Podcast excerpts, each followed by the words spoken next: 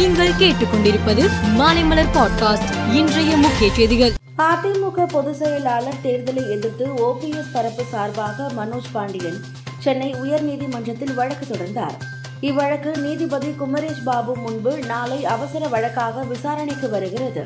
அதிமுக பொதுச் செயலாளர் தேர்தல் அறிவிக்கப்பட்டதற்கு ஓ பன்னீர்செல்வம் கடும் கண்டனம் தெரிவித்துள்ளார். எதுவுமே முறைப்படி இல்லாமல் பிக் பாக்கெட் அடித்து செல்வது போல பொதுச் செயலாளர் தேர்தல் நடத்துவதாக குற்றம் சாட்டியுள்ளார். நாளை மறுநாள் சட்டமன்ற கூட்டத்தொடரில் குடும்ப தலைவிகளுக்கு மாதம் ரூபாய் ஆயிரம் வழங்கும் திட்டம் அறிவிக்கப்படும் என நெல்லையில் நடந்த நிகழ்ச்சியில் சபாநாயகர் அப்பாவு பேசினார். குடும்ப தலைவிகளுக்கு வழங்கும் ஆயிரம் ரூபாய் என்பது ஓசியும் இல்லை இலவசமும் இல்லை.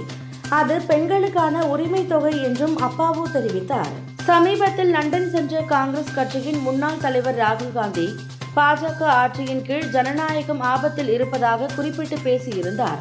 இதற்கு பாஜக தேசிய தலைவர் ஜே பி நட்டா பதிலடி கொடுத்து உள்ளார்.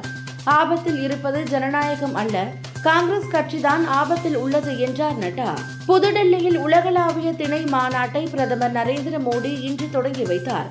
மேலும் சர்வதேச திணை ஆண்டு இரண்டாயிரத்தி இருபத்தி மூன்றின் அஞ்சல் முத்திரை மற்றும் எழுபத்து ஐந்து ரூபாய் நாணயத்தையும் பிரதமர் வெளியிட்டார்.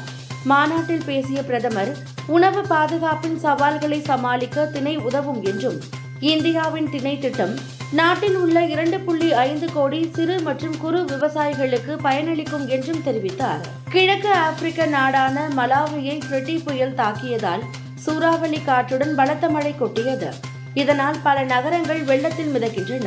நிலச்சரிவால் ஒரு மலை கிராமமே அழிந்துவிட்டது. அந்த ஊரில் மட்டும் முப்பத்தி இரண்டு பேர் உயிரிழந்தனர். பதினெட்டு பேரை காணவில்லை.